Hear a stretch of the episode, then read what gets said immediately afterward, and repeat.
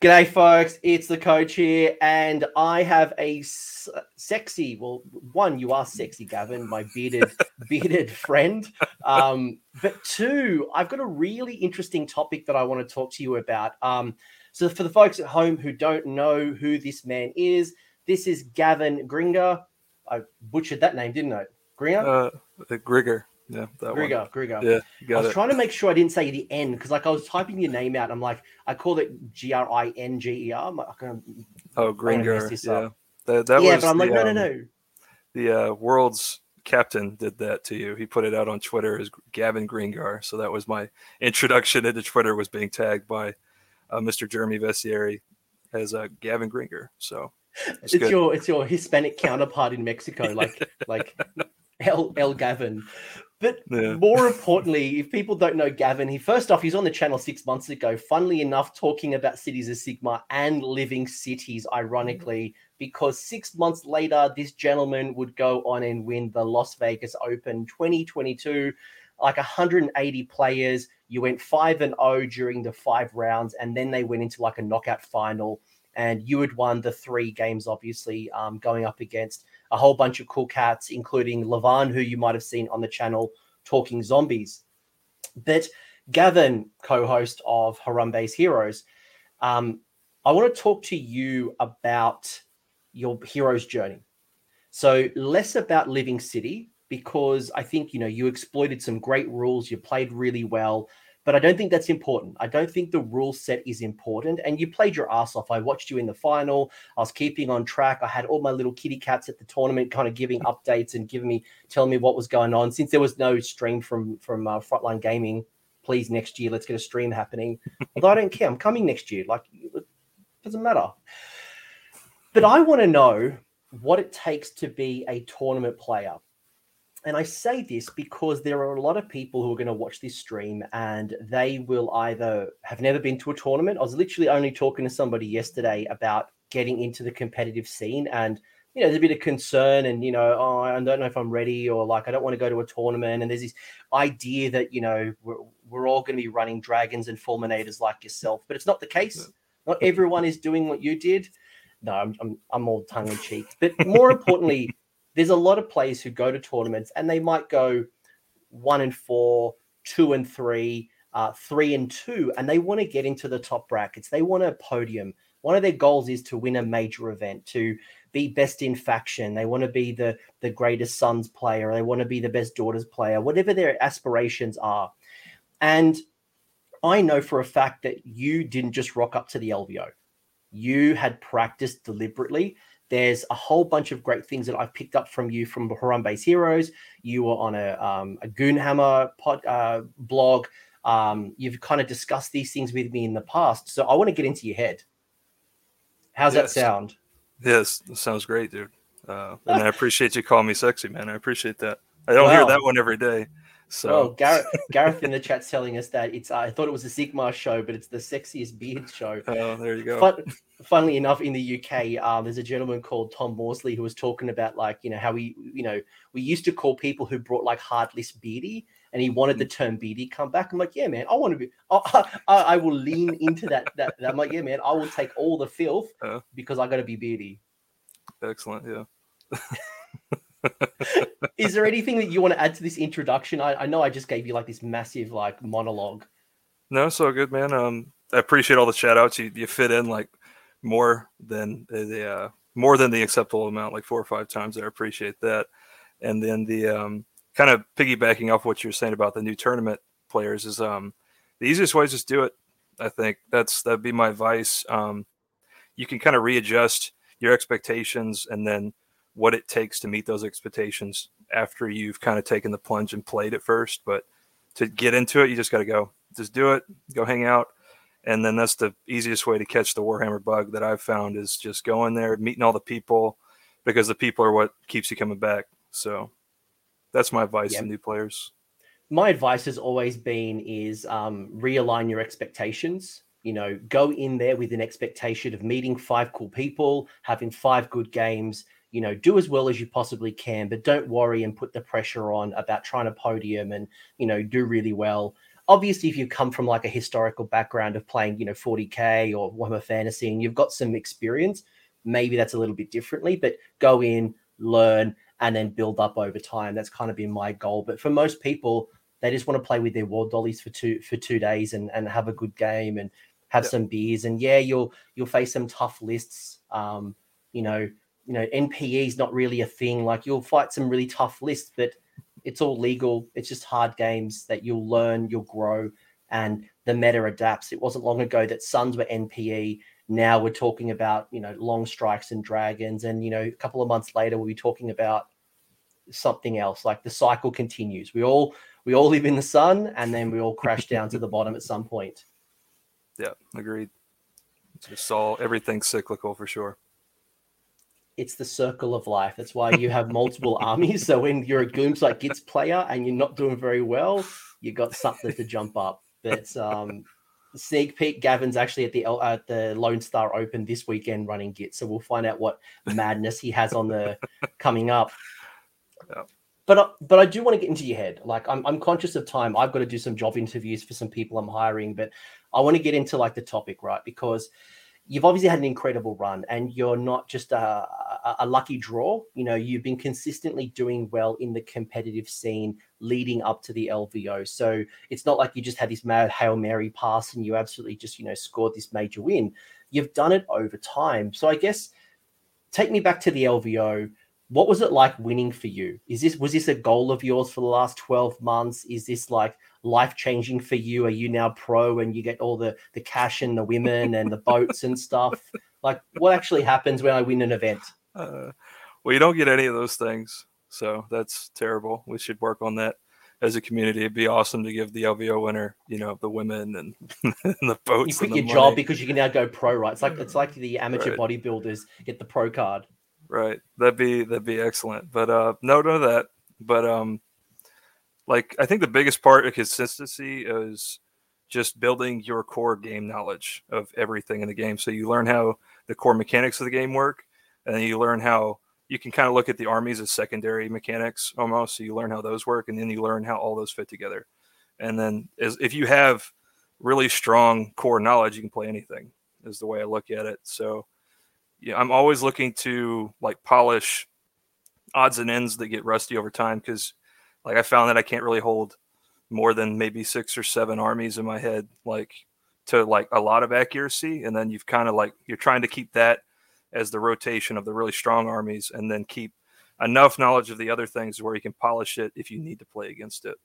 So that's kind of how i look at if you're looking at how to be consistent i think that that's one of the stronger parts of it yeah, for me, and I'll get into like how you think about the game, but for me, like when I'm, I said this to the Discord, you know, literally the other day, is that I have been, um, I'm unfit from a tournament perspective. People know I've, you know, was in lockdown for four months. Tournaments are only just starting back up in Australia. We haven't had any majors just yet, and you know, we're kind of on this cusp. But mentally, I've committed to myself that I'm going to attend the LVO 2023.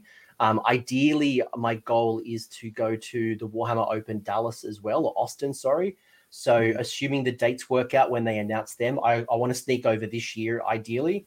Um, but come GHB 2022, I'm going to get myself tournament fit because it does take time. If I want to do well at a tournament, I just don't rock up and and um, and just roll dice and win.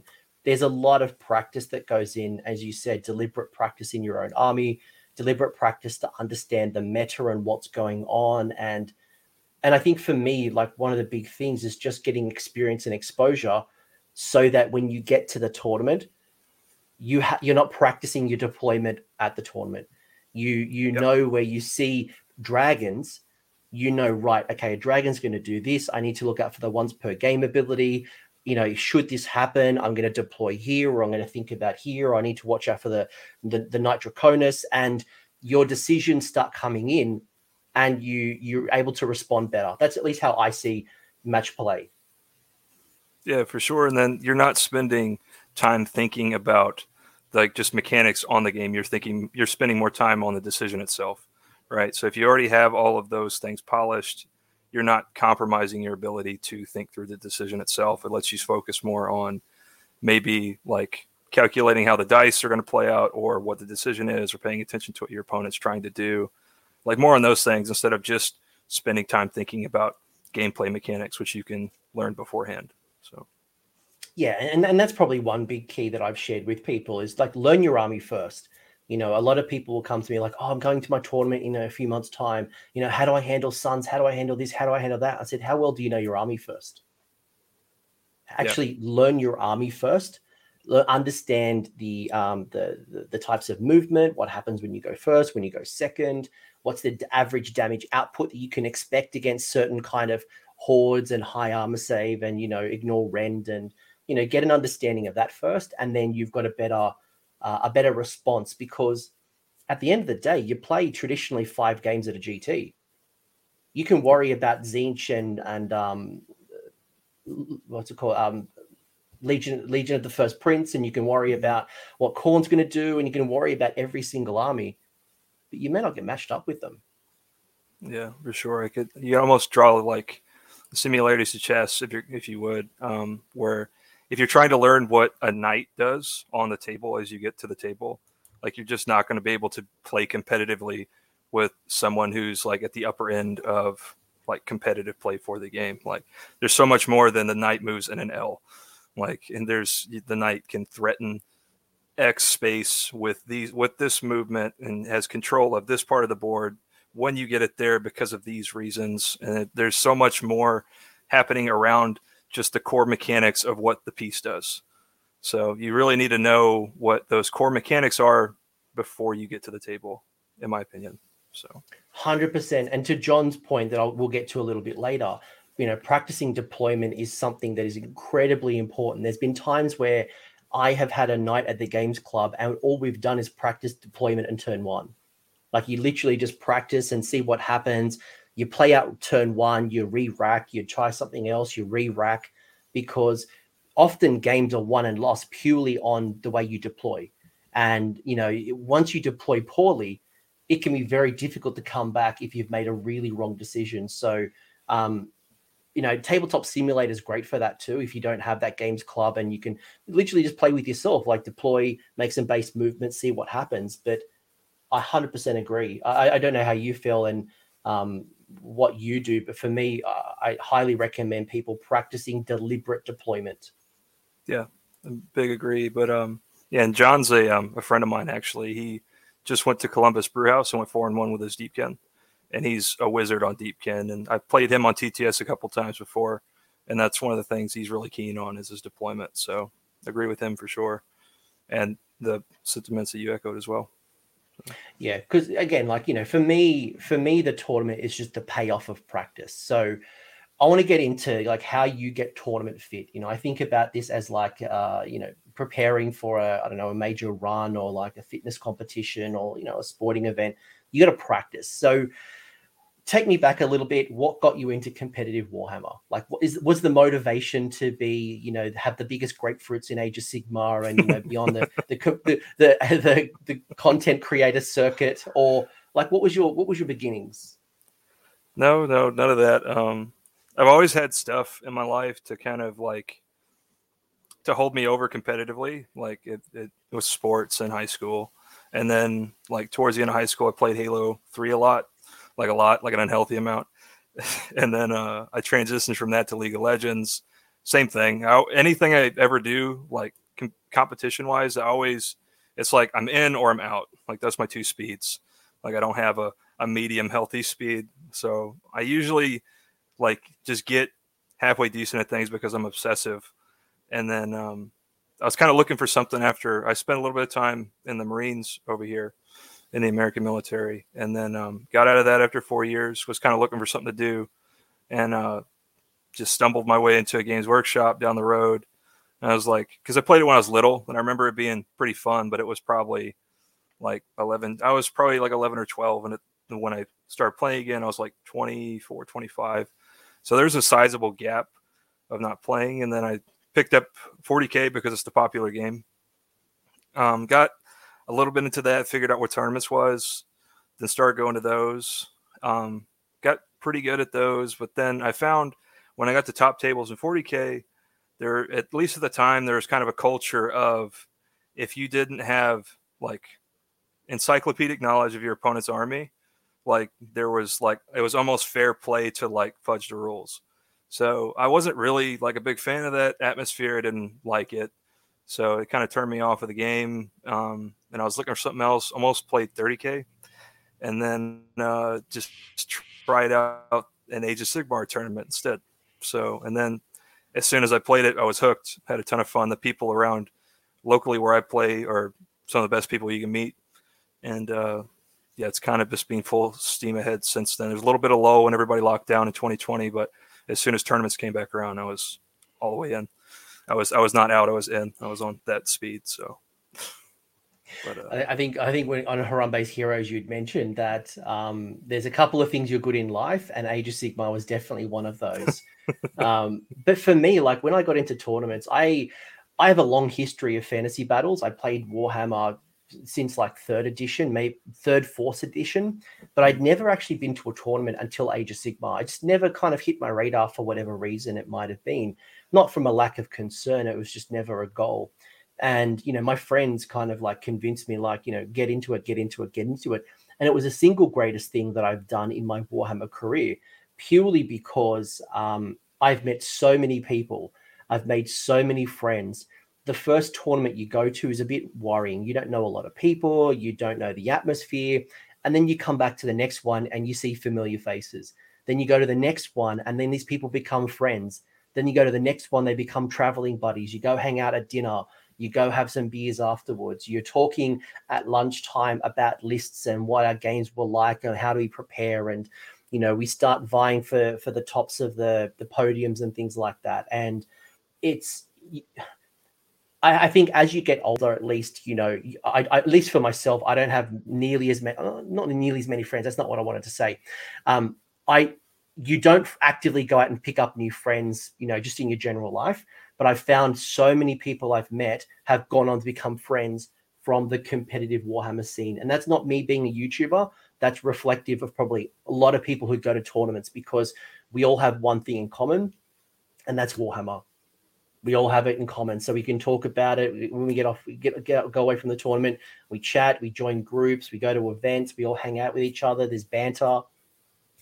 I, I love the scene. It's not just uh, crush your opponent drink their tears um, there's a you know and I think that's probably one thing I want to share with people who are listening. It's not that that's not the culture that you're you're joining when you step into the tournament ring.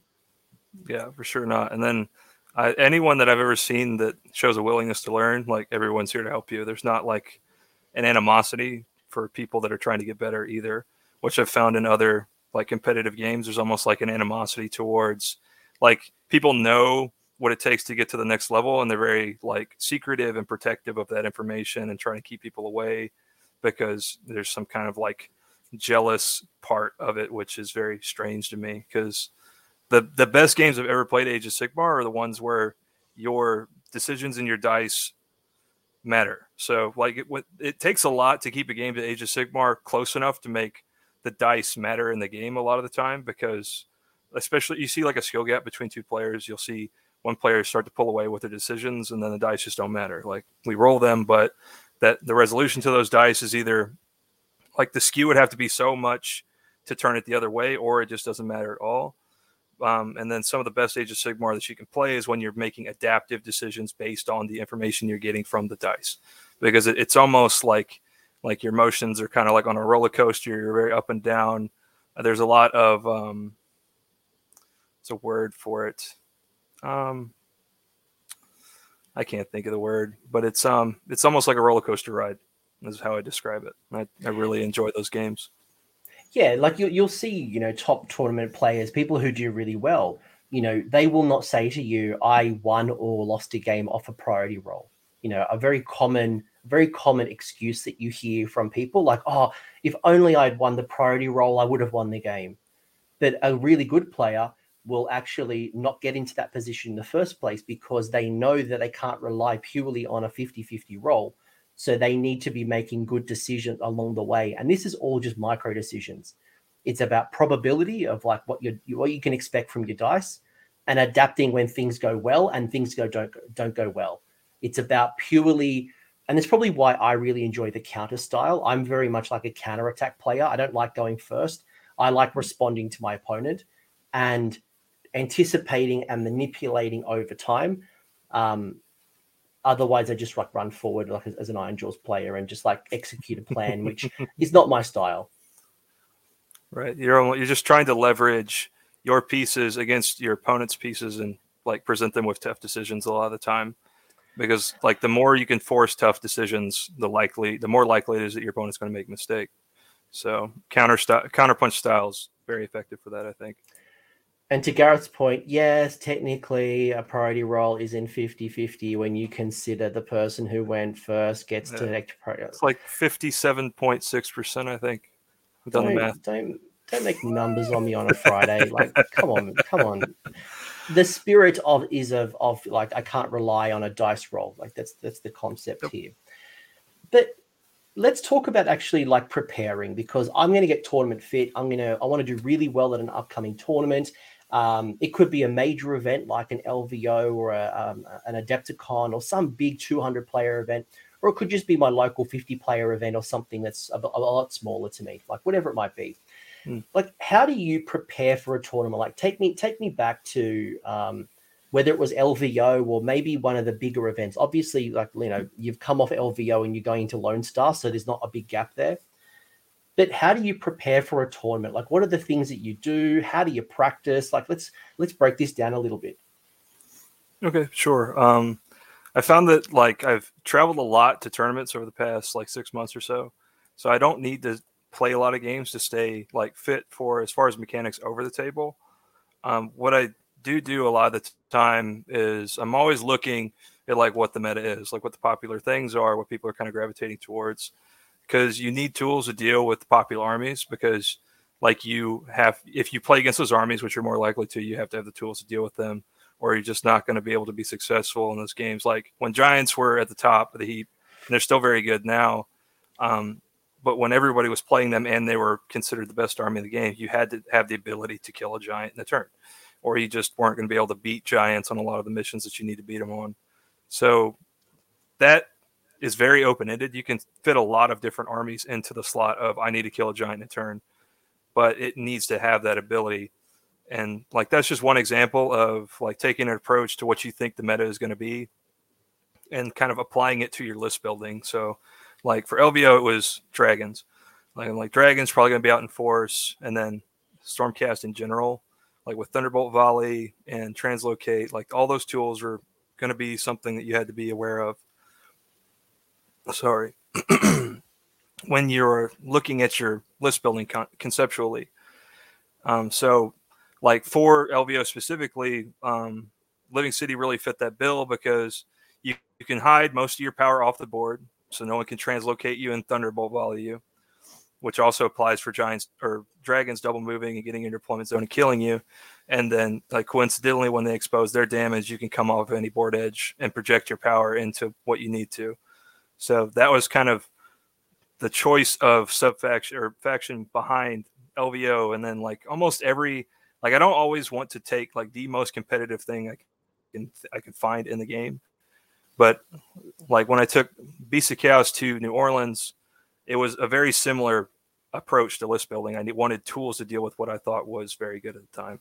So no matter what your faction is, um, I think you always like. I don't consider faction choice like skill expression because a lot of people like to play armies that they just like to play, right? But I do consider the decisions within your faction list building wise to be skill expression. So no matter what you play, you need to be aware of what is in the meta and like what tools you need to deal with what's in the meta, in my opinion.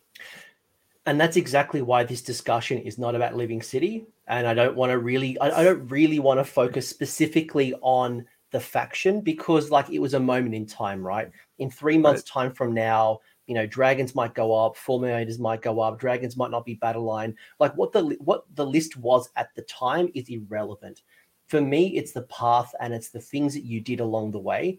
And I want to go back to what you said about the meta because people throw around this term meta, right? And for me, mm. I just share with people like when they go to me, like, what the hell is the meta? You know, I just explained that it's the local environment. It's the when you go to a local game store, there is a meta there. It's the people who congregate and you can play on a Thursday night. Then you might go into something like more of a state-based meta. You know what's happening. You know at, a, at your you know your local major tournaments, and then you've got some global and international, or so global and national type metas, right? You know, Australia's a little bit different to the England. England's a little bit different to America. And then at a global level, there is a meta where there's like a top five or a top six or a top four armies that are going to consistently do well no matter which country you're in. So, you know, there's been plenty of people that I've I've talked to. They're like, well, there's no one in my community who plays Lumineth. You know, everyone plays Skaven and they play a lot of goblins, and it's a horde meta. But then when you t- chunk it up a little bit, the meta can kind of completely shift. So the question I want to ask you, Gav, is how do you go about understanding the meta? Because you've obviously picked up the meta well in LVO. I would have expected way more Lumineth, and I was probably a, a bit surprised by how many Stormcast. I knew they'd be popular. I didn't think there'd be that many Stormcast. So, what do you do to kind of learn the meta? Um, so, specifically, the, the Honest Wargamer, like pretty popular channel and resource for Sigmar. Um, he does a lot of stat breakdowns, has a document that you can open up, play around with, and like analyze a lot of statistical data. Not all of it's great, but there's definitely a lot of value packed in his document. And then, well, a lot of people will go and like when people think something's really strong, they're very vocal. So I, I try to extract value from chatter on social media. It's not always there but like at the very least you can look at what people think is strong. Like even if it's not the strongest thing like there's a lot of things that i don't think are the strongest thing. Like when giants were the, considered the strongest thing i didn't think they were that strong an army because it was a very simple solution to their tools but everyone else thought it was really strong. So like if the majority of people think it's really strong and decide to take the army you have to have the tools to deal with it right? So and, and in that way it's kind of an expression of power within the giant book that they are strong enough to force you to bring the tools that are necessary to beat that army. Um, and then just in general, that's kind of what I look for. I look for like what is the chatter around other armies, and then like kind of what are what what is the tournament scene like? What is the the percentage of armies being taken in other tournaments leading up to a tournament? I'm trying to like predict in a way what's going to be at the tournament that I'm going to, right? So not 100% so how, but. No, no, no. And, and, and, like, you know, you can never predict what the meta is going to be. You can anticipate and kind of see. I, I always try to look at it as themes as opposed to obviously going to have a couple of like top five armies that are always going to do well. You'll that, that f- top five will kind of rotate over time, but there'll always be a top five that are doing really well. But I try to look at things like what's the themes, you know, is it lots of bodies and hordes or is it elite? Is it going to be shooting, combat, a bit of both? Is it things coming off on the uh, from reserve? Is there a lot of summoning? Is there a lot of like what are the themes? Uh, because one of the challenges that, that you can find, and I want to talk to you about list uh, list design in a minute, is that you can try to build a list that goes right well. Um, Lumineth is doing really well, or Sons is doing really well in meta. So I'm going to build a list that is specific to Sons.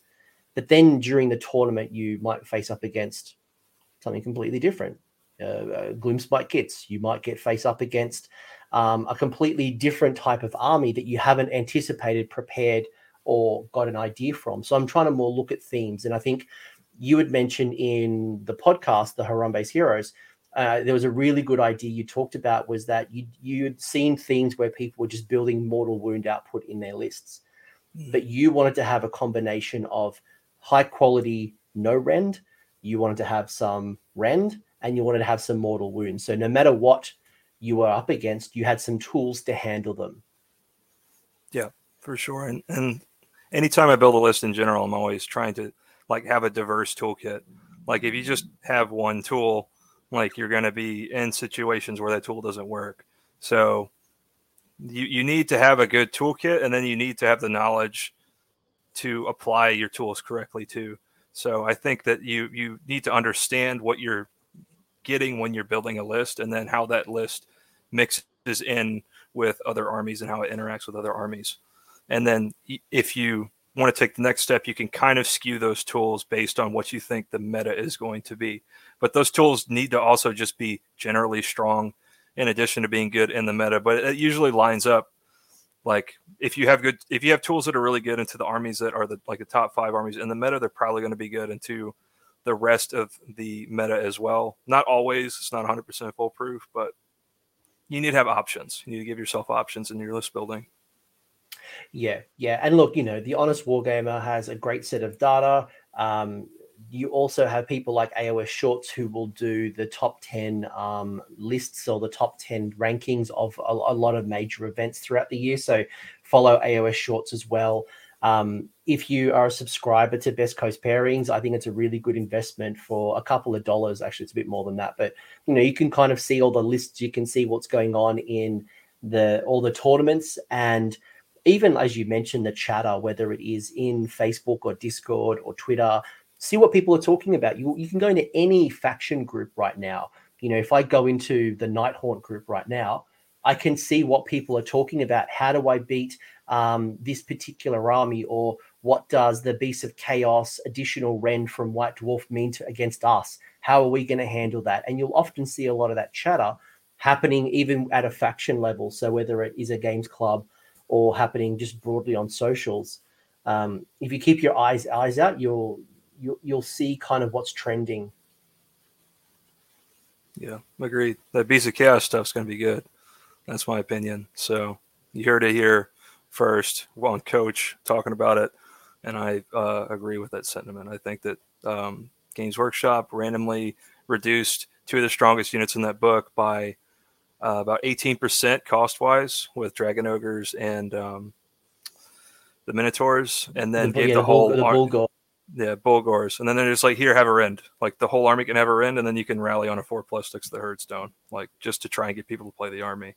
So it's well, um pretty good though. Matt Newen went four and one at LVO with primarily Bullgors and um and things like that. So, you know, imagine having like Ren three, Ren four. But then I guess the the meta kind of adapts to go, well, let's say, for example, and this is kind of how the meta adapts, folks, is that something becomes really popular and then you say, well, how do I respond? And let's say, for example, craziness happens and the top boards are flooded by Beasts of Chaos. You know, what's the natural en- uh, enemy to Beasts of Chaos? Well, it's Nighthaunt, because Nighthaunt gives zero Fs about Rend. Right. So, so what happens is like then all of a sudden the Nighthaunt kind of raised the podium. So what do I need to handle Nighthaunt? maybe it's hero sniping. So the circle kind of goes around. And for me, when I think about the meta, I don't think about what, but I think about why. Why is it that Stormcast are doing really well at the moment? Why is it that Lumineth doing really well? Why is it the Sons? And instead of trying to focus on a particular faction, it's trying to focus on a trend. Um, and then either trying to lean into the trend or find the counter to the trend. That's how I look at the game. Yeah, I, I agree. It's very trend driven. Like popular doesn't always mean strong. Like I think the people can play those two things a lot of the time. Something might be popular because it is strong, but that because it is the most popular thing does not mean it is the strongest thing, in my opinion. So yeah, so definitely keep an eye out. Even Goonhammer as well will do reports and things. Like there's a lot of creators out there.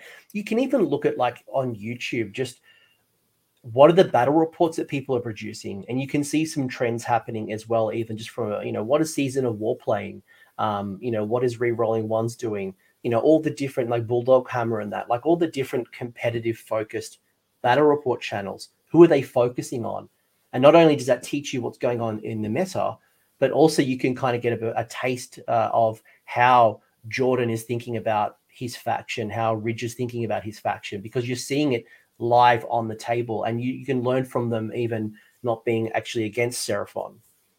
Yeah, you see what tools they want and how they apply their tools. So you see two of the most important things that you can see to get better. I think. Yeah, and what's great as well as creators, well, you know, you could say to them, you know, why did you take crossbows as opposed to handguns? and you know, Gavin would tell me about crossbows, um, those Nighthaunt. Yeah, by the way, those Nighthaunt, like it's an impending doom coming out. Like I think they'll, depending on how the balance goes with the new book, it could be could be interesting considering that for the last two years they've been flooding the board, flooding the meta with cheap Nighthaunt from the magazine. I don't think it hit America yet, but there's a lot of cheap Nighthaunt out there at the moment. So keep an eye out for those spooky ghosts. Yeah, those um, if the numbers are out of whack on that war scroll, they're going to be really strong because you can pop up anywhere within nine inches and project your shooting power immediately. So that's what made crossbows good in Living City. So we'll see what the numbers are. They're either going to be like pointed out of the game or they're going to be too good. I think that's what I see happening. I don't think Games Workshop will get it right. So. no, they never do. There, there's always a cycle where there's like something that's really strong, um, and then it gets enough attention that they get the points adjustment or the war scroll adjustment. Sometimes it's hot in the meta for like 12 to 18 months. That um, you normally find something will be at its peak for a while. You jump onto the trend before it gets, and then the stock drops. So um, one of the challenges, if you want to chase the, the meta, if you out and go out buy 50 Sentinels, know that eventually Sentinels will be hot garbage, and you'll be sitting there with you know this many. Or as Nurgle players are now finding, finding they have flooded the board with lots and lots of Blight Kings, and now they're stuck with 45 Blight Kings and only really need like maximum of 20. Yeah, for sure. That I would uh, suggest diversifying your toolkit and not buying a whole army of anything. Eleven Dragons comes to mind. It just don't do it. Yep. You know, maybe yep. just sprinkle in things. That would that would be my recommendation. Speaking of sprinkling, um, how do you construct your list? Like, do you do you have a particular idea in mind? Like, because obviously you've built a Gloomspite Gitz Force for for Lone Star. You've done Beasts of Chaos in the past. You've also done Cities of Sigmar in the past, outside of LVO when we first spoke. Um, like how do you build lists? Do you go like hero heavy? Do you go lots of troops? Do you think about shooting versus combat? Like what are some of the decisions that you think about in from a list tech point of view? Um, usually i start when i look at a book and i buy every book because i'm obsessive and completely healthy as a human being. But um, I, I go through a book and like you'll find that there's a few strong core concepts in the book. And that that's might be related to artifacts, it might be related to your spell lore, or maybe your war scrolls, or etc. Command traits, anything, right? And so you have these these really strong core concepts, and you're trying to make those core concepts line up with other core concepts that synergize well together. And then once you have like a really strong foundation, list building wise, like you're looking for like like maybe like 50% to 75% of your list to be set with these core concepts, you can start to put in peripheral tech that complements those core pieces too, right? So you have something like big, slow, tough, does a lot of damage, you want something that can act as a vanguard to grab objectives and maybe screen your big, strong, tough thing or threaten your opponent's backline. Like just very generally speaking. Um, an example that I could use would be like the Beast of Chaos list that I had. I was looking on how to use Brayherd because they have a lot of um, a lot of complementary tech for Brayherd specifically. Lots of movement bonuses, run and charge bonuses. A lot of their spell lore helps out your Brayherd to artifacts, etc. Um, and then, so I found the Tzaangors have the keyword. So they get all those bonuses that everyone, you know, loves talking about for gors and ungors about how uncompetitive they are. Well, that keyword is on Tzaangors too. So you can take a good version of those models, and then those models really complement wizard selection, which also winds up to winds up being one of the stronger points in the Beast of Chaos book. Like their spell lore is very strong. So, and you have a lot of cheap wizards to use as spell lore, and then those wizards interact with the banners on the Tzaangors for your mortal wound projection from range, because their banners count up the number of friendly wizards that you have, and then you pick an enemy unit, you roll a dice based on how many wizards are close to your units, and you do X amount of mortal wounds to the enemy. So that's kind of an example of synergy that I could. But use. you didn't start at that point. Like I, I think I want to call out here that you didn't look at the book and make that immediate connection. You looked at a common theme, you looked at an idea, and then you started looking at war scrolls, artifacts, spells, additional abilities that would complement the theme. And sometimes you'll look at a theme and it won't work. You know, the faction's just not good enough. Like, you know, there's been plenty of times where I look at some really cool combination but then I realized that my spellcasters aren't that strong. And then when I hit the wall of Lumineth, Tzeentch, Seraphon, whatever it might be, I can't rely on those spells consistently. So I'll ditch the concept. So yeah. You, know, yeah. you, you start exploring your book over time and you start hunting down what else works. Yeah, the most tragic trap I've ever found is the uh, the Reapers of Vengeance Skarbrand trap. It's so tragic. You're like, oh, I can have plus three attacks and I can fight twice, and then you realize that Skarbrand's going to get Thunderbolt volley on turn one. You're just like, oh, okay, well, I guess it doesn't work. But um, just keep it in your back pocket. Maybe the meta will evolve into a point where it becomes melee focused, and that will work, right? It's like just because a concept doesn't work at the time doesn't mean it's has no value.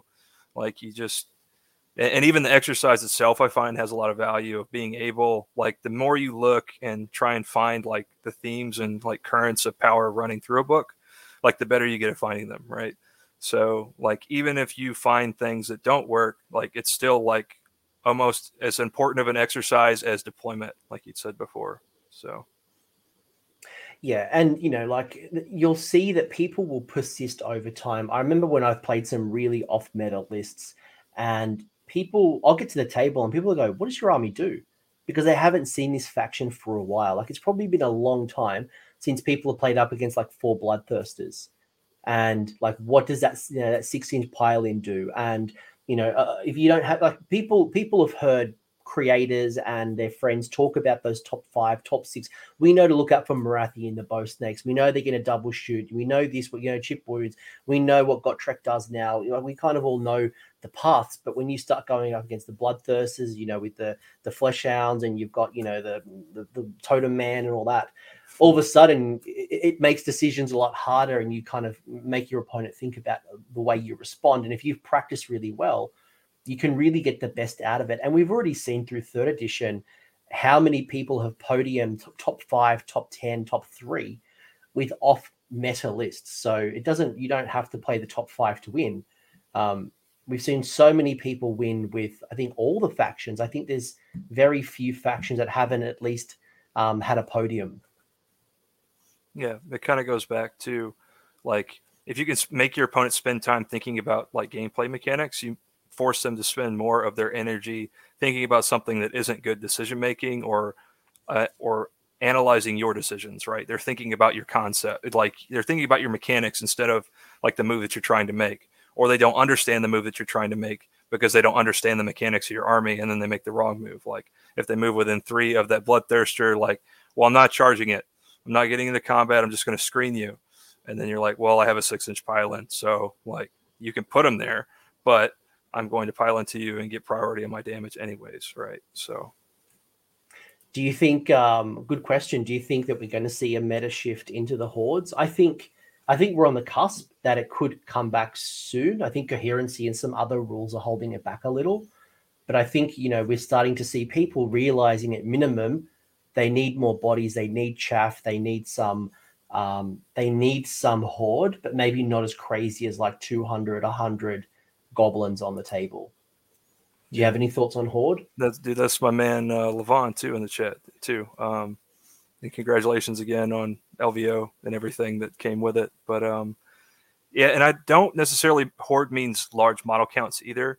I think we're probably trending towards like a wound density meta.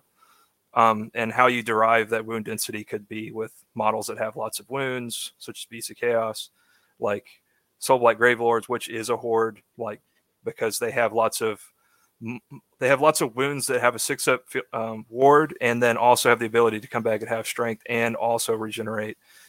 So there's a lot of innate toughness in that faction, but factions that derive their derive toughness from wound density and the ability to like project toughness because right now there's a, like a lot of perceived damage in the meta. So if the damage gets to a certain point where like the answer is just to like roll for turn priority and hope that I get a double turn. Well, then someone's going to look for a better answer to that question than I hope I get a double turn. So you're going to start to look for something that's more reliable than that. And I think that that might wind up being like lots of wound density or toughness density based on like ward stacking with Fyreslayers or maybe Deepkin with Forgotten Nightmares or Nurgle, like you said. Um, lots of ways to get toughness in the game that people aren't really playing because they want to play damage because damage is sexy. Like taking your opponent's models off the board feels a lot better than taking the board and leveraging toughness, right? But players are going to play what's competitive. So I could definitely see it trending towards that. I dig it. Uh, and Levan will definitely get into this question like, what's the best advice for this wannabe champions? Um, we'll definitely get to that one. We'll get to that one a bit later. Let's let's unpack the Christmas present first before we get into like the turkey roast. That um, yeah, like absolutely, I think it's thinking about and and playing around. And I guess one thing I noticed, and I'm curious to hear your thoughts on this, is I noticed that players when they try a concept, they'll quickly, if it doesn't work, they'll throw it away. They'll throw the concept away and they'll chop and change their list ev- with every loss. And in some cases, that is the correct answer.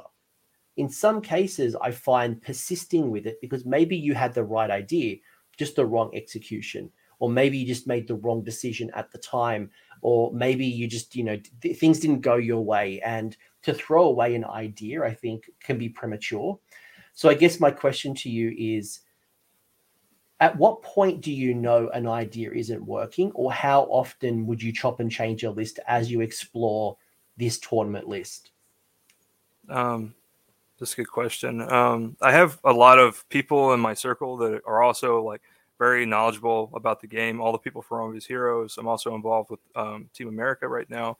They're all excellent players. So having those other perspectives to bounce your ideas off of maybe gives you like shine some light on things that you don't see maybe it's in your blind spot and they you know just offer their perspective and you find that and that maybe causes some readjustment of your list building but also like the most telling thing that you're going to find um, on whether or not something should be in the list is if you're teching to very specifically do things like if you put a, a, a unit in your army to kill a giant, don't roll dice, do the math.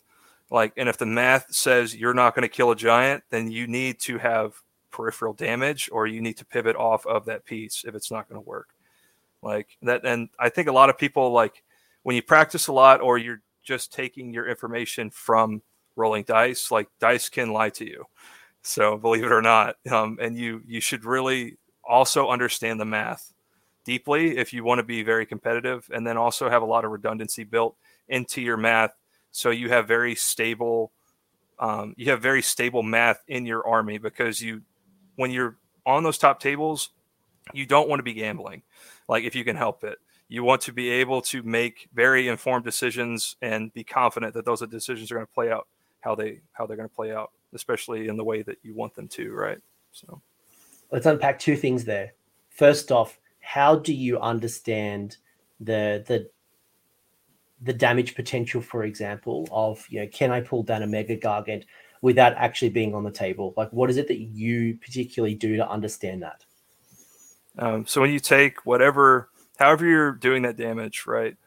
You just take the the max amount of damage that that unit's going to produce, and that's your damage potential, right? So fulminators damage potential is 84 because you have 20 attacks that do three damage each, 60 damage. Then you have 12 more damage that do, or 12 more attacks that do two damage each, 24 damage, 60 plus 24 is 84. And then you analyze how many breakpoints are in that damage track, right? So you have to roll to hit, you have to roll a wound, and then you have to hope that your opponent fails to save, right? So the failing part, the, the failing to save part is pretty good on fulminators because it's minus two rend, and that's very functional in the meta right now because there's lots of things that are stuck on a four plus save. So even if they use plus one, still five plus, still very functional at that point.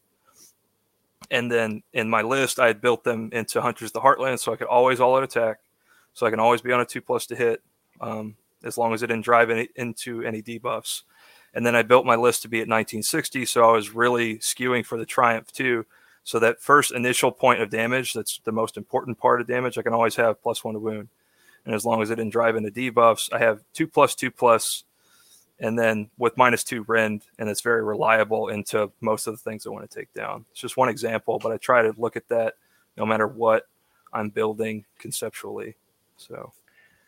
And and the cool thing as well is you don't have to be the Rain like Gavin and just know his numbers like that. You know, there are cool online calculators. That's what I thought you were going to tell me, as opposed to dropping a maths degree on us. Um, there's plenty of online tools that will show you the statistical breakdown to say, right, well, I enter the the hit characteristic, the wound characteristic, the rend characteristic, you know, what I'm up against. I can see the damage output, and you can spend, you know, an afternoon or a couple of hours and go, right, well, this is my base profile. What happens if I give it plus one to hit, or I can give it plus one attack? You know, you know, is it worth the spending the command point? And you can see the probability charts when you start going from like a three up to a two up. You know, often the yield isn't really as high as going from a four to a three.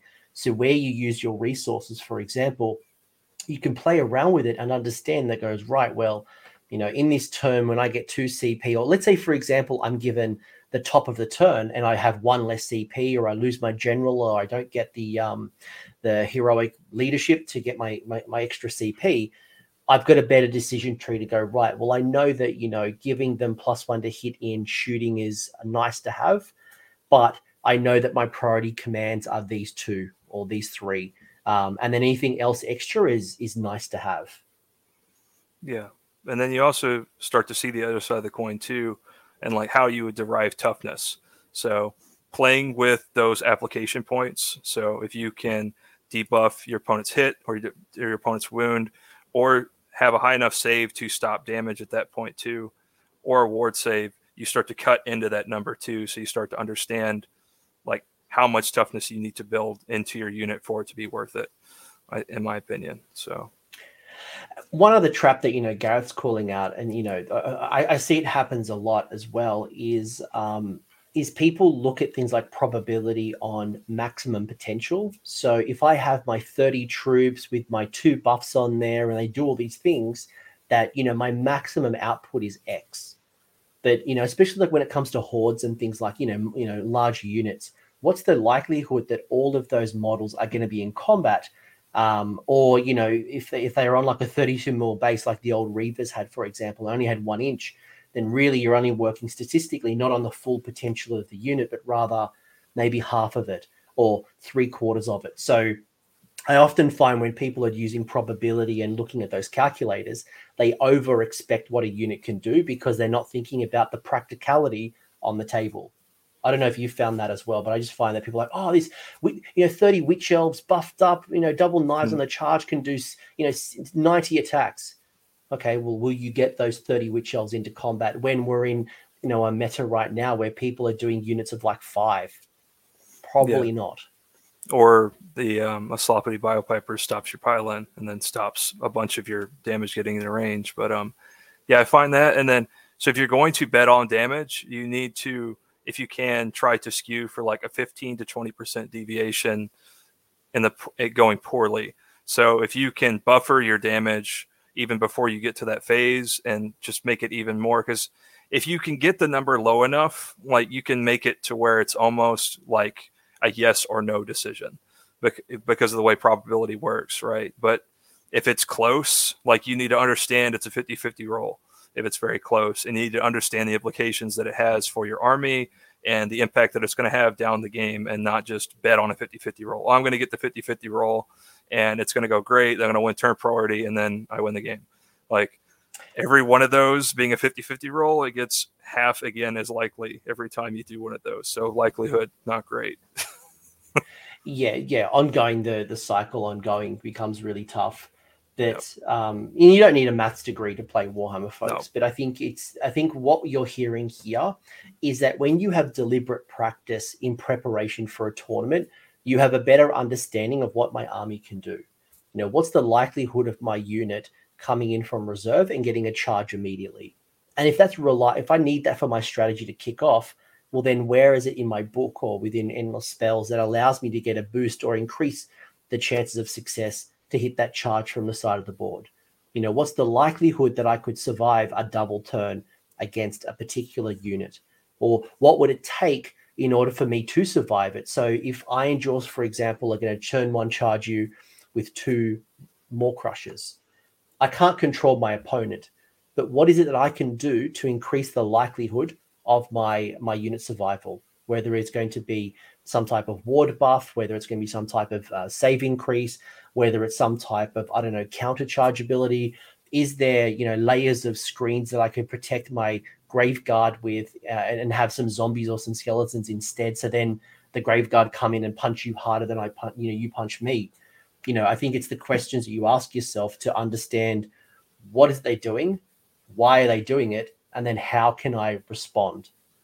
Yeah, you're trying to find your path to victory somewhere in there. So don't always. It's not always being aggressive. It's not always being conservative. It's trying to find the right decision based on the information that's in front of you. So it's um it's a it's a jigsaw puzzle and always changing jigsaw and i think that's the challenge right it's purely about just trying to understand how to how to i guess solve the problem and i think that is a good mindset to have and you know when you lose don't look at it like i lost it's i've learned something about solving this problem so next time i have a better solution or at least i've thought about it a little bit differently yep agreed how often do you practice?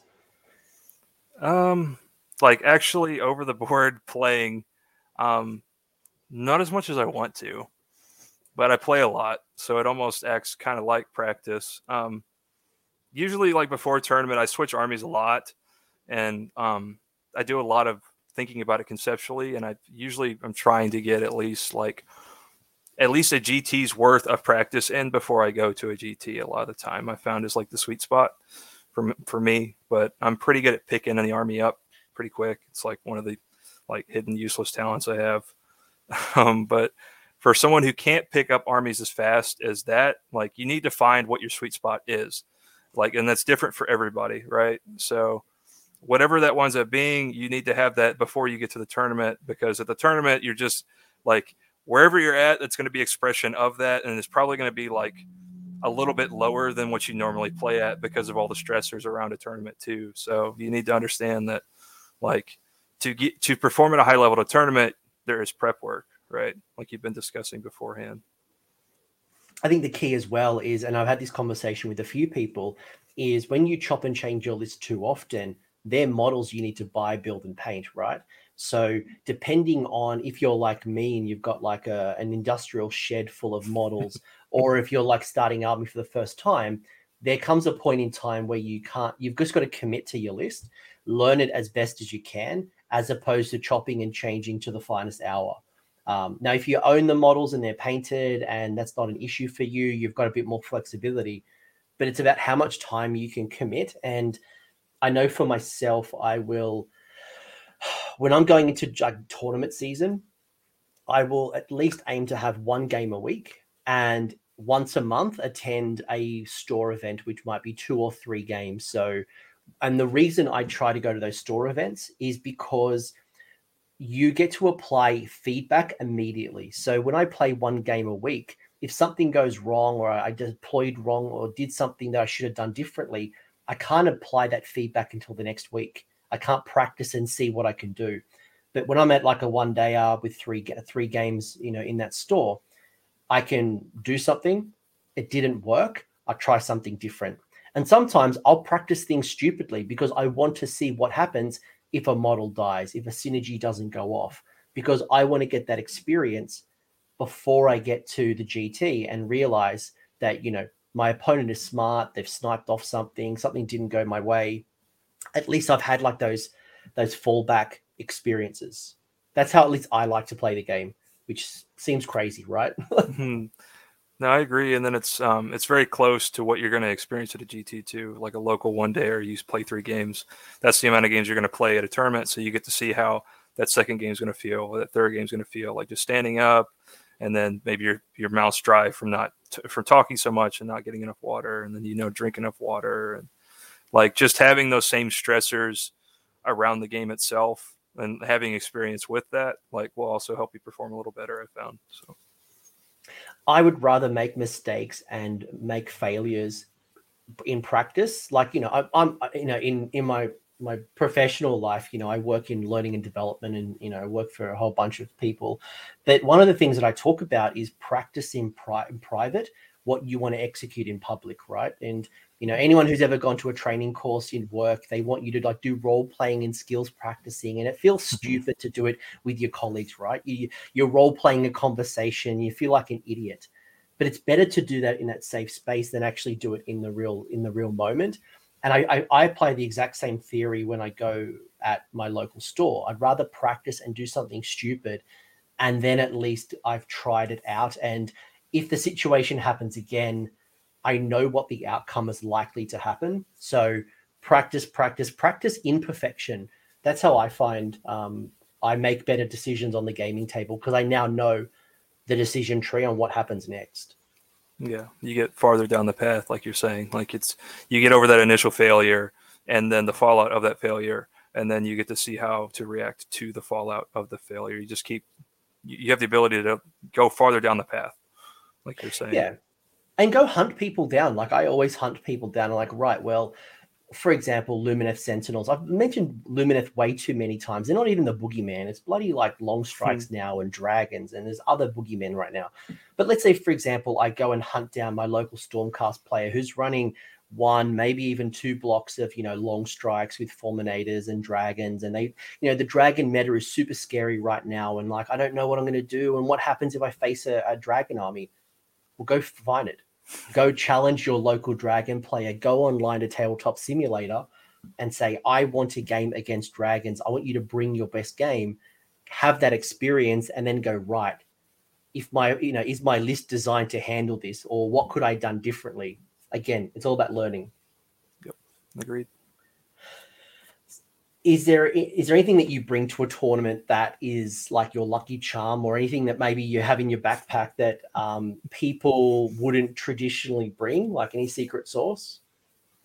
Uh, no no real lucky charms i suppose. Um, we've got like gear we've got shirts and vests and stuff and i'm always there. Like when i when i'm there with somebody from my club or a bunch of us from our club like in a way that that like settles my mind even more. Like, so that's definitely like a lucky charm, just being around people I know. And as I've traveled to more of these tournaments, I've found more people and have made friends with a lot more people. So, like, I find that, like, if you have somebody to hang out with in between rounds, that kind of like reroutes some of that awkwardness. You get over that. There's no anxiety, or there's less anxiety than there would be if you're there by yourself, right? So, I think if I have a lucky charm, it's like the people that I hang out with at tournaments are my lucky charm. So. Aww. Aww. I do want to call out this comment as well about the fact that um, you know having really good really good opponents as well. I wasn't I wasn't into the latter part with about the the Dallas Simpletons. I didn't say that. I'm just reading. That's uh, that's Tom. He helped uh, To LVO, and he helps he helps Scott read To a bunch of tournaments, but um, he's been keen to the um, the trash talk we've had up to uh, Lone Star, and yeah, the the Dallas or Dallas is the local punching bag in Texas, so everybody else beats up on them. But they've got some real lists this time, so maybe they they fixed everything right. They brought really strong models, so they should beat everybody. So we'll see. well, I wanted to call that more the, the top, maybe the top half of his comment rather than the sass. Um, right. Gareth is always like sending me sass in Discord, um, but like, but having good opponents and and like making friends with them because I think you'll find, um, at least in the communities that I play with, the, the most competitive people want to win. They want to play good games. They want to have good competitive games and they will practice amongst themselves. They'll have game nights. They'll have like a WhatsApp or a Discord. So mm-hmm. find yourself a good group of players and practice with them. And um, again, there's no no such thing as failure. Don't worry about getting tabled. It's about getting those advice, asking your opponent. You know, I think you you do this as well quite well. You know, sharing feedback and providing, um, or even asking for feedback from your opponent. What could have I done differently? Um, I was having a game with my mate Liam. Um, we we're playing Daughters of Khaine versus Sons, and um, I, I, asked him at the end of the game, you know, even someone that Liam and I have gone to, you know, the Masters series in Australia. I said, what could I have done differently? And, you know, he shared an idea. I didn't quite agree with him, but at least it was a different perspective for me to think about and go, well, yeah, no, maybe Liam is right. Oh no, in this case, I don't think he's right, but at least I've thought out the decision as opposed to doing something reactively.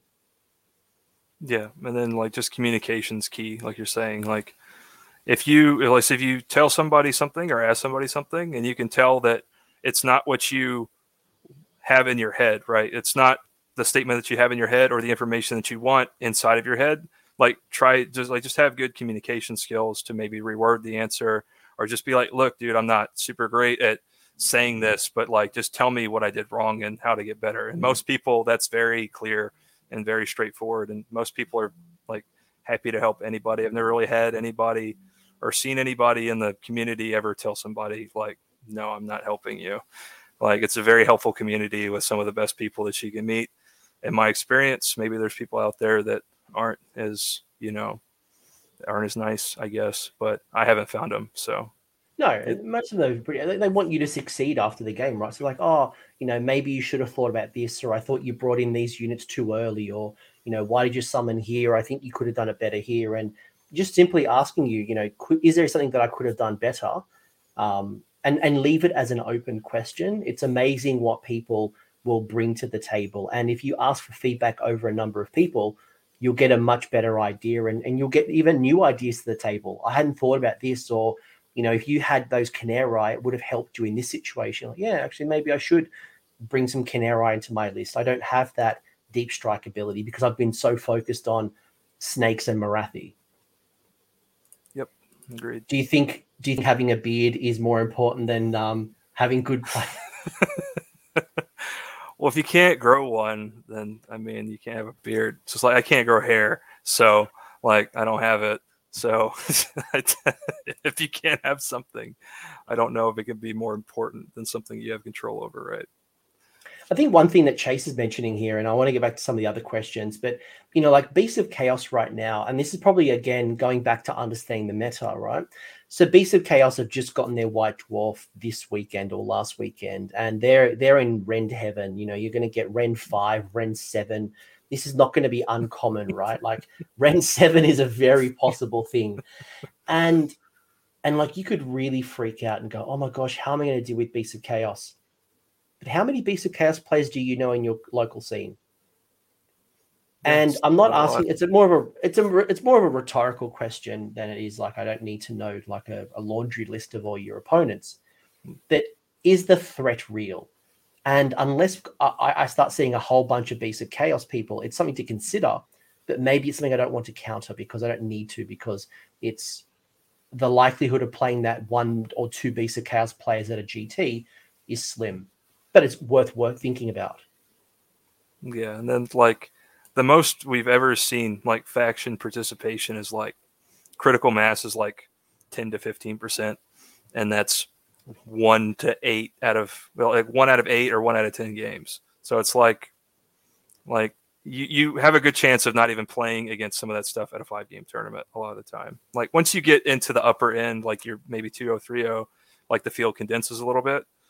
But still, like even like the very hardcore like medalists, you might play once or twice at a GT. So there was a GT once where I played three out of five opponents as Petrifex Elite.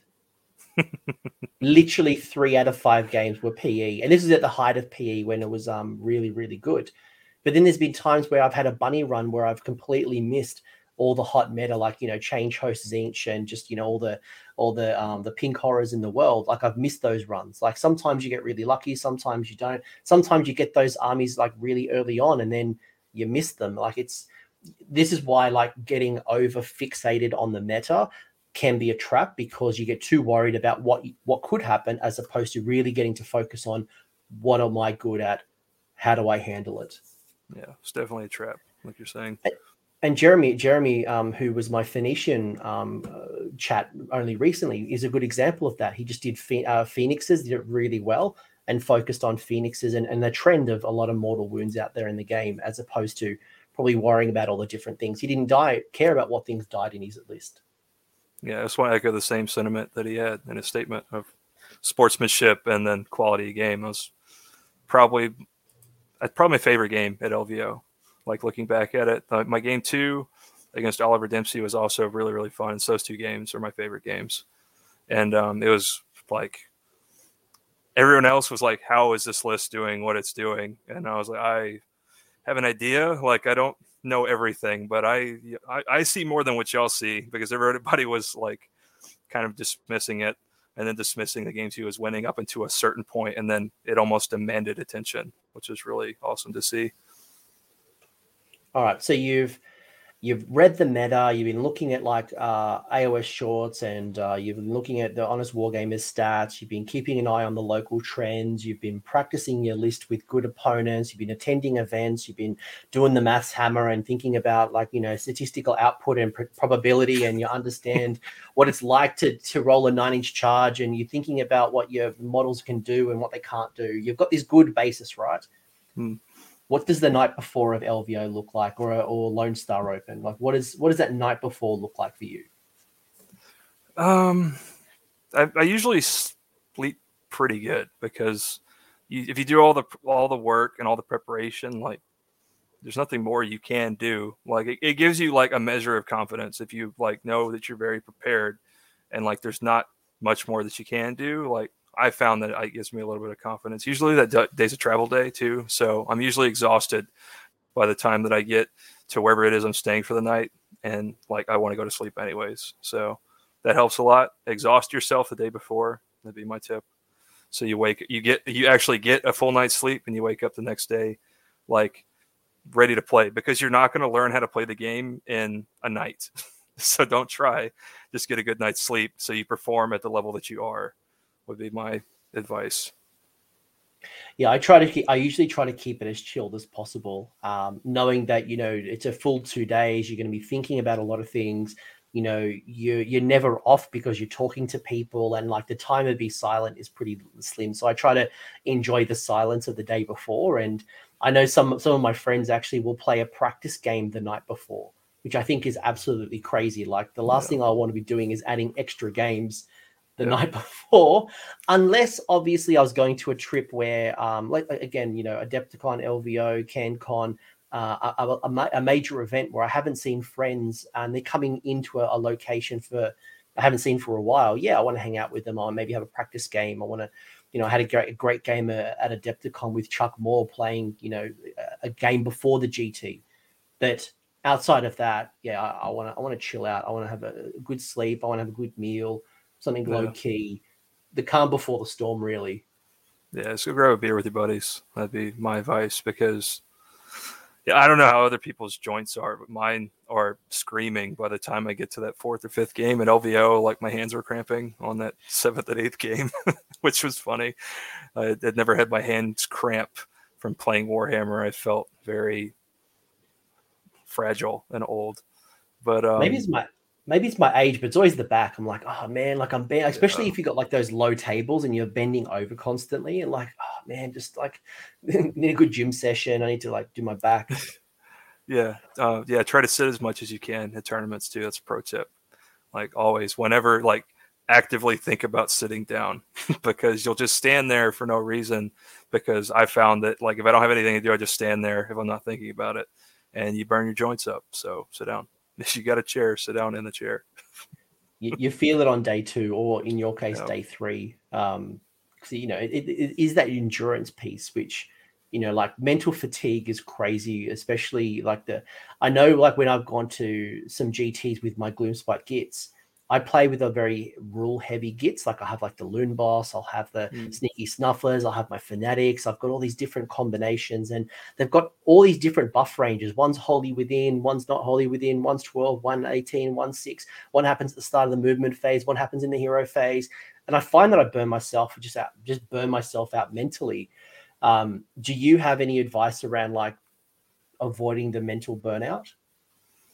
Um, yeah, so kind of like what I mentioned before about like practicing your mechanics so you don't have to really think about them. Um, I also on the obsessive component, I have a binder where I write down all of the rules that I think I need to remember and the like the wholly within ranges and stuff, very unhealthy and you know, all the the bad, bad things you could say about that, but it helps me play better. So I write down all those rules and like phase by phase too, like almost like AOS reminders like similar, but I write it, I handwrite it because I find that I remember it better that way. So whatever you need to like remember your rules, do that.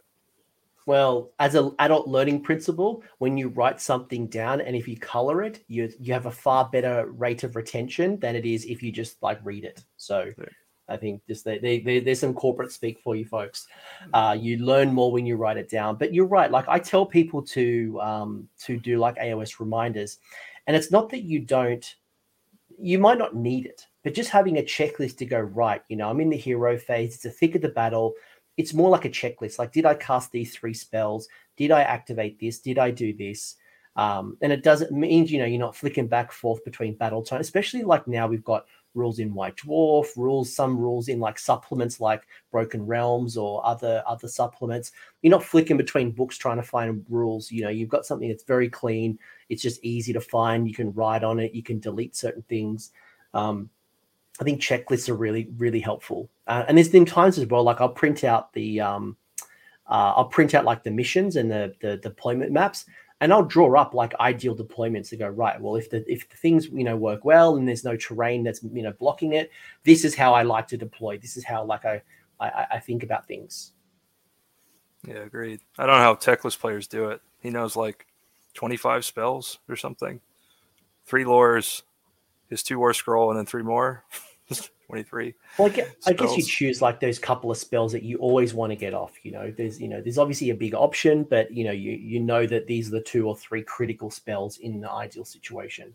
Yeah, there's a lot of good ones in that Lumineth book, like a lot that people don't use because the other ones are too good. but uh, but yeah, it, and like you have to, and then maybe if you're not, if you know you're not good at retaining that and you still want to be competitive in the time being, maybe pick an army like Giants where it doesn't have as much overhead, right? Like you have to know yourself as a player too. Like if you if you know that you don't do well, like with an army that's really really heavy on overhead, then pick one that's not. Like there's there's competitive options all the way across the spectrum. So so this uh, at the end of the month i'm actually going to my first gt in third edition. Finally my world has reopened and i'm literally bringing sons with craggy. Um, and part of it is because it's been such a long time and i haven't seen folks i just want to chill that weekend. Like you know winning a winning a 35 player tournament is like i'm it's not a big deal. I'd rather just hang out have a laugh you know have you know have some jokes and something that's really low stress. And uh, I also want to practice to see what it's like if you know people like you creating the dragon meta and kind of highlighting how crazy it is. Well, if there's any copycats in my meta, I'm going to smash them in the face with Kragnos. I'm like, all right, let's go, boys. Let's go, boys, my global breaker. But again, it's a time for me to practice. So when I go to my major, I've at least had experience to go, right, well, the craggy double Gatebreaker didn't quite work as well as I thought it would be because I faced these types of things. Or maybe I over expected that there'd be too many dragons when really actually – people haven't bought it because they don't want to pay for the the, the cost is too high. Yeah, yeah that Mancrusher is going to get picked on, dude. I've seen that story play out. I couldn't get less. but uh, yeah, I'm sure you'll have a fun time. Kragnos with uh, 3d6 Great Breakers is excellent. That's it. No. But again, like, like, but like you know, at least I've got the expectation that look, I'm not going in for the ultra aggressive. I want to win the game. I'm going in for a laugh. So my expectations are kind of t- uh, you know pulled back. But if I wanted to win it, I'd really think about the meta. I think about what's coming. I think about what's likely to happen, uh, and even look at the attendance list that I know. And I look at opponents to go right. Well, I see you know X player has been doing really well pre prior to this event with Legion of the First Prince, so I need to watch them out can I handle Legion of the First Prince? So um, looking at you know the attendance list as well can be really helpful. Yeah, agreed. I usually don't do that. We've got a local named uh, Chris Creech. He we call him Binder Man because he uh, will go through every person on the roster and then he writes notes based on everybody's list and army choice. And then if he plays you at the tournament, he flips open his binder. He flips to you and he pulls out his notes. I've got a mate called Kieran who does the exact same thing on Facebook. I'll wake up and he'll have like an industrial amount of notes. Um, so maybe I need to like they need to talk to each other, and maybe he can write me a binder. No. But um, it's look again like, but but you know we've done all the practice, we've done the prep. You know you've got your your good night's sleep. Do you play at a lot of tournaments where the battle plans are announced in advance, or are they ones that are announced like on the day or you know not long before the round starts? Um, I've done both, I've, and then I've even seen people. Most people hide their battle plans before, like before the roster's locked. So they lock the roster, then they show you the missions. Like that's the standard I see most. But some people even let you see those, and I don't like that format because people are going to tool for the pack, which I would encourage you to if people are doing that. But I would also encourage tournament organizers to not do that because I don't like what that does to the game state for a few different reasons. Um, but then for the ones that you see uh, day of, it's just kind of another stressor, right? So like in addition to your like opponent, like the, the opponent draw for the round, you also have to worry about mission draw too. So I think that all those other concepts that we've talked about before, like being really up to date on like the core mechanics of your army, and then how at least you know a, a moderate amount of like the other factions of the game, knowing how those work, just gives you less overhead um, so that you can focus more on the mission and the army that you have drawn and how those elements interact with yours. So play that out for me. So like if I if I'm going to a tournament and the battle plans are not announced, because um, some of them do draw them on the day. Um, I, in Australia, for example, we always announce them um, when the lists are locked in. So we focus on players having their list two weeks before the event. Then the battle plans will be released so people know the five rounds that they'll be playing in. Um, but for some of them, especially in some countries, it seems very common that, that list submission in advance isn't a thing and they will announce the battle plans on the day. So how do you how do you think about the matchup process where you might see a battle plan and you might see an, an opponent? Is there particular questions you ask your opponent? Are there particular things that you think about? Like, how do you mentally prepare each round? Um, or what advice would you give a person who, who who's in that process? So, like, I'm pretty good at tournaments. Like, you focus on what you can control, right? So before the pairing process is completed, like, there's nothing you can do. So, like, there's no point in like spinning yourself up and um, like spending a lot of effort thinking about all of the different permutations that could happen if you have no control over the process, right? So like just try to sit there, like and try to you know stay calm, like distract yourself with something. Then when pairings happen, then you go to your table and then you like ask your opponent to explain what their army does. Also ask them for their list too, especially if there hasn't been list submissions to vet those lists. I found a lot of people will make like list submission errors, like maybe they have like their their battle regiments or like the wrong units are in them or they have the wrong regiments in general or they have some like artifact errors from like and then just clarify that before the game because if you get into the game and then you get to a point where it matters then it becomes an issue but it, like pre-game everything's fine as long as everything's solved before the game starts right? But um i, th- I would really encourage tournament organizers to like do the things that you suggested where like you're locking lists your vetting lists and then like you want to give the pack the latest I would ever give out a pack as a tournament organizer is you give out the entire pack before the, before game one, like, and I think that that's a fine standard to have, um, because you just you create a lot of friction, like needlessly in your tournament as a tournament organizer if you're leaving up that many blind spots. Like if you're not vetting lists and then you're just randomly doing missions throughout the tournament, you're going to create a lot of friction for yourself, a lot of headache for yourself for no reason and it's it's all headache that can be avoided. I found. So, yeah, and that's why, and that's partially why we do lists two weeks in advance. Um, it allows us to also lock out Games Workshop. So if there's an FAQ or uh, a battletome that hasn't been FAQ'd, um, we can lock that out to say no, you're using the old version. Or there's been times where we've we've house ruled to go look.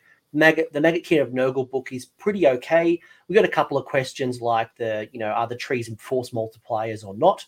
So we'll house rule that. But otherwise, you know, is very thick and fast. And um, it also obviously helps prepare people and get some exposure and, and, and think about things in advance. But I want to talk a little bit about the actual matchup process. And um, one thing that I don't think players do well enough is the pre game discussion. Because I think a lot of the problems that might happen at the tabletop could have been avoided through an early discussion and avoiding potential I gotchas. And I think part of it is the question and the conversation, right? Because for me, that first five to 10 minutes is important to build some rapport, to understand the type of game somebody has. If they're new to the game, if there's someone who um, wants intention declared, simple things like um, what happens if a dice rolls onto a piece of terrain and isn't flat? Do we both agree that we re roll that dice or You know, like what is the what is the format that we're going to play? It's so that when we're in the thick of the battle, um, we're on the same page. I don't know how you see the game. That's certainly what I try to do, kind of set an expectation and try to understand my opponent.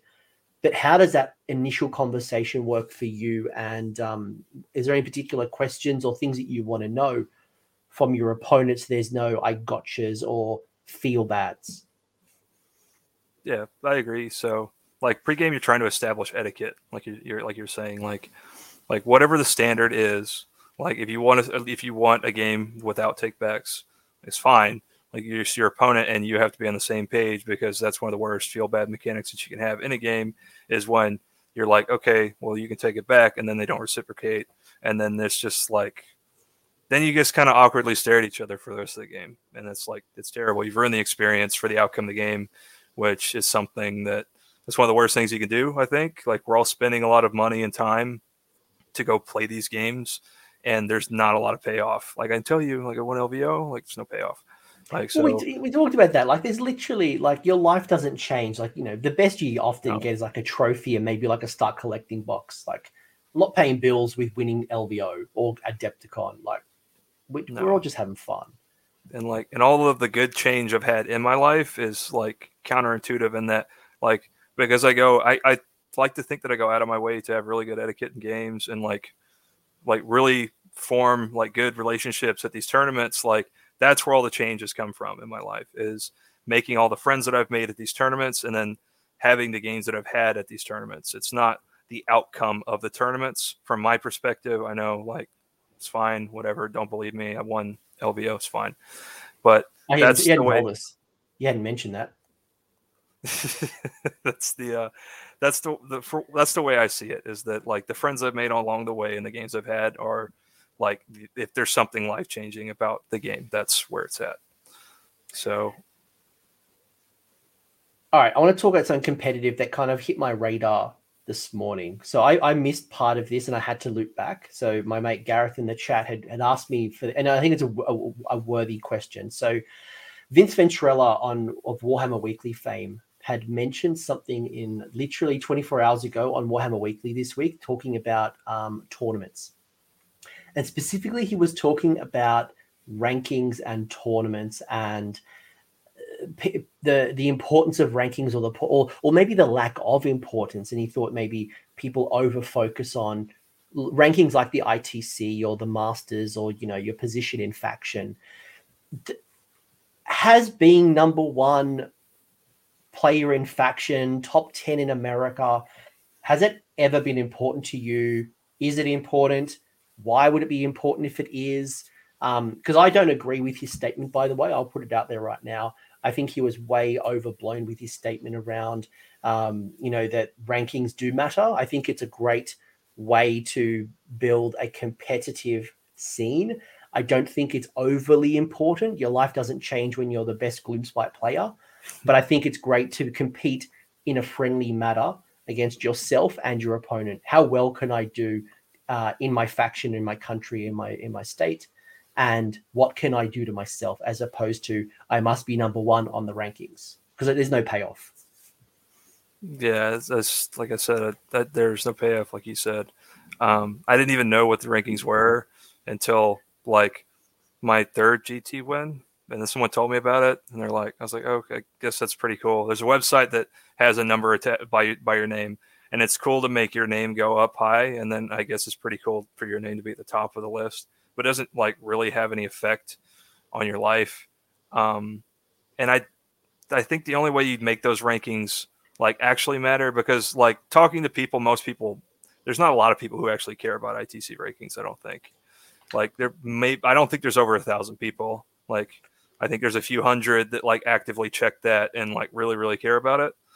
Um, and the way that you would make it matter more is if you attached money to that ranking, and that's like a whole nother can of worms that I don't necessarily think the game's ready for. I think there needs to be a lot of structure in place before like that is on the table. Um, so yeah, I don't I don't really care about the ranking.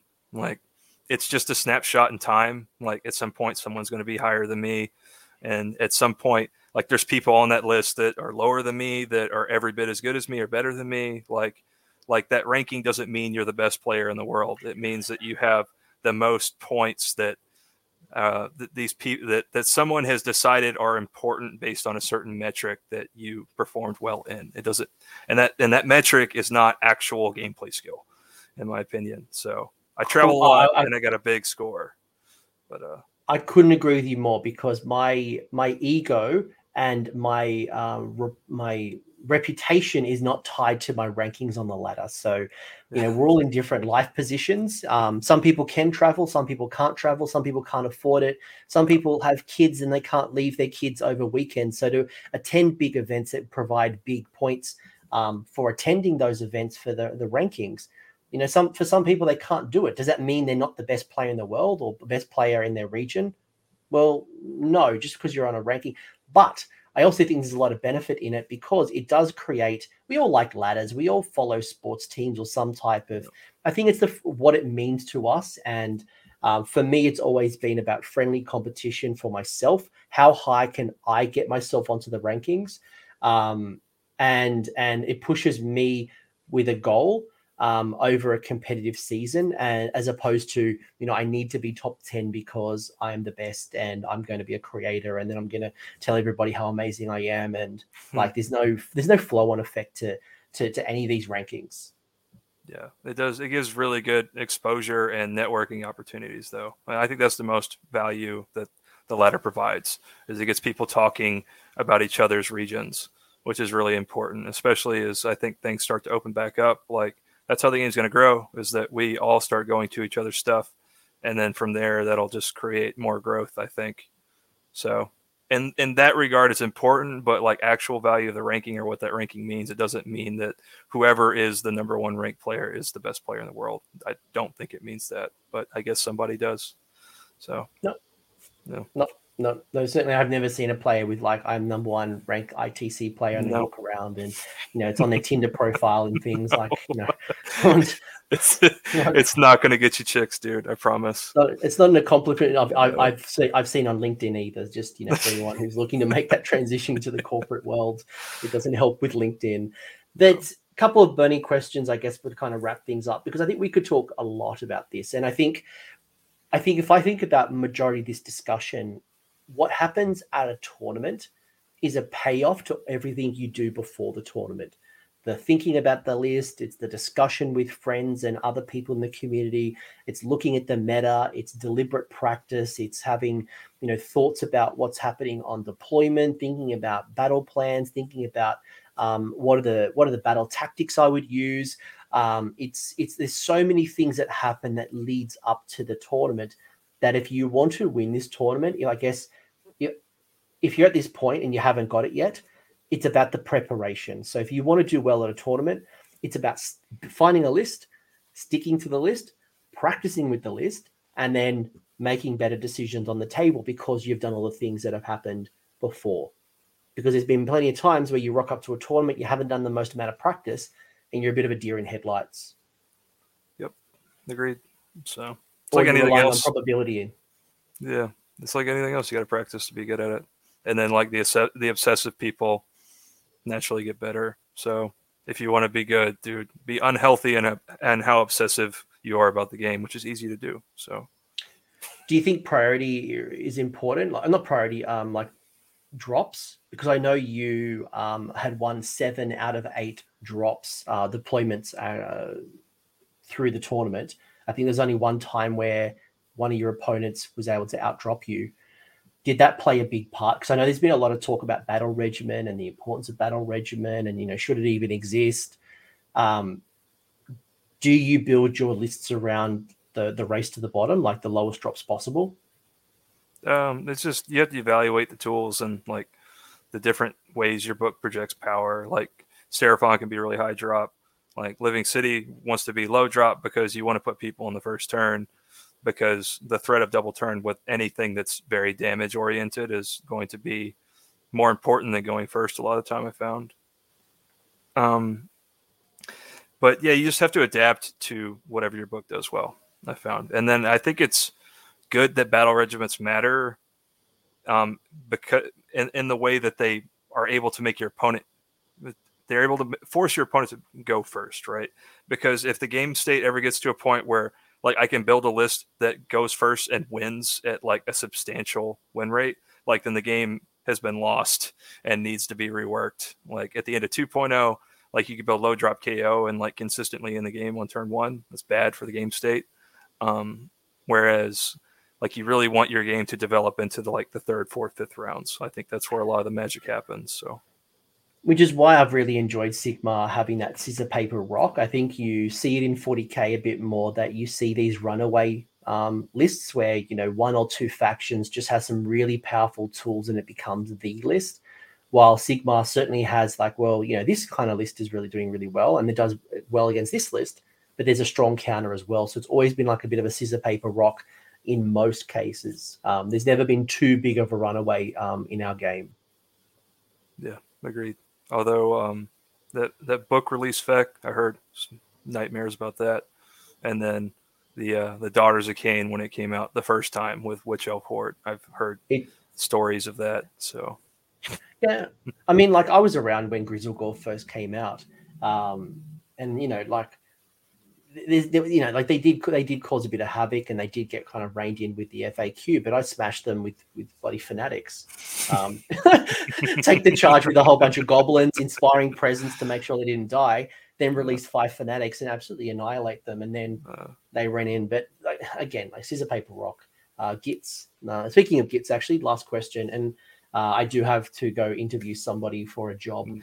Um, Ironically enough, I go from YouTube interview to corporate interview. There you go. Gloomspite Gitz is your faction you're going to play this week, this weekend at Lone Star, but also I guess the the upcoming rest of the season, right? So you've got the new ITC season, you've got the new Texas Master season. What are you thinking about? How are you planning? Do you have a faction in mind? Are you exploring a concept? Like, what are you thinking for the future? Uh, no plan. Um, there's always like one of the my favorite things to do is pick an army at the last second and then like the mad dash to get it ready in two weeks. I've done that a lot, and I found that for some reason I like that. In my head, I hate it, and then I I wind up doing it every time. So that means I have to like it, right? But um, well, I was gonna I was gonna ask you the opposite question. I was gonna say, how long should I choose my faction before I get to a GT? And folks, don't listen to Gavin on this no, one. That's terrible. Like, really, realistically, like how soon should I kind of start to think about settling my list, my faction? Yeah, if uh, it depends on how much time, because time is relative, right? So, like if you have the ability to play a lot of games in two weeks, then two weeks can be enough. Where most people can only allocate so much time to the game. So, like if you could play once a week, then you need to line that up over time and give yourself enough time to practice, right? So, yeah, yeah, yeah. In the in the ideal world, for the average Joe, um, you know, I would really be trying to settle on my faction, you know, three to two months out. Again, depending on do I own the models? Don't I own the models? Do I have to paint? How much do I want to paint? Um, for some people, it could just be adding an extra character. For some people, it could be painting a whole bunch of units and depends on how much time you paint. But really, three months out, I'm trying to think about what exactly I want to run. By about two months out, I really want to kind of start settling and I'm almost like 60, 70% kind of nailed. And I, I just need to settle. So then I practice and, you know, really by about a month out at best, I've kind of settled on my list. So um, uh, that's obviously the average, but you know, depending on how long you've been playing a faction and the models you own and your financial and time situation, yeah, they, they can fluctuate. But um, don't leave it to the last minute to like what I see people do, painting painting the night before, and you know, you've had very little practice because um, you'll you'll burn yourself out. I think that's probably what I've seen competitively. Yeah, agreed. The healthy way is what you said the bad way is what I do. so. yeah, you're the one who won the LVO. You're the one who won LVO. So maybe we should all just pick up our faction two weeks before listed and just like just just YOLO it. Yeah, I guess.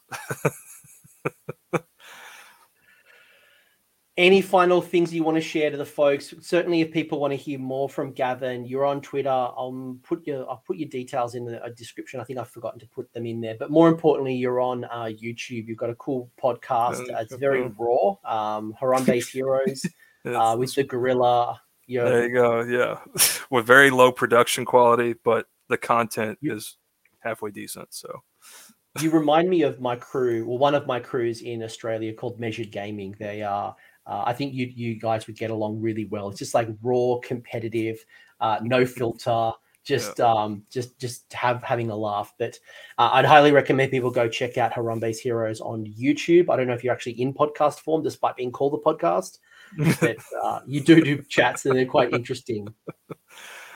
Yeah, I appreciate all the shout outs. Um, I think you've got it all covered.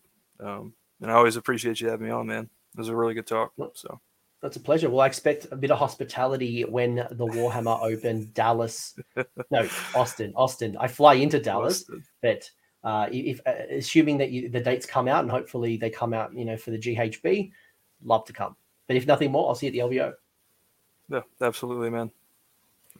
All right. Well, I hope have everyone enjoyed that. I'm going to do the outro, but uh, Gavin, thanks again for your time, and I'm going to go to legitimate work. Thanks for sticking around until the end. I hope you found that video interesting and you walked away with a few new ideas.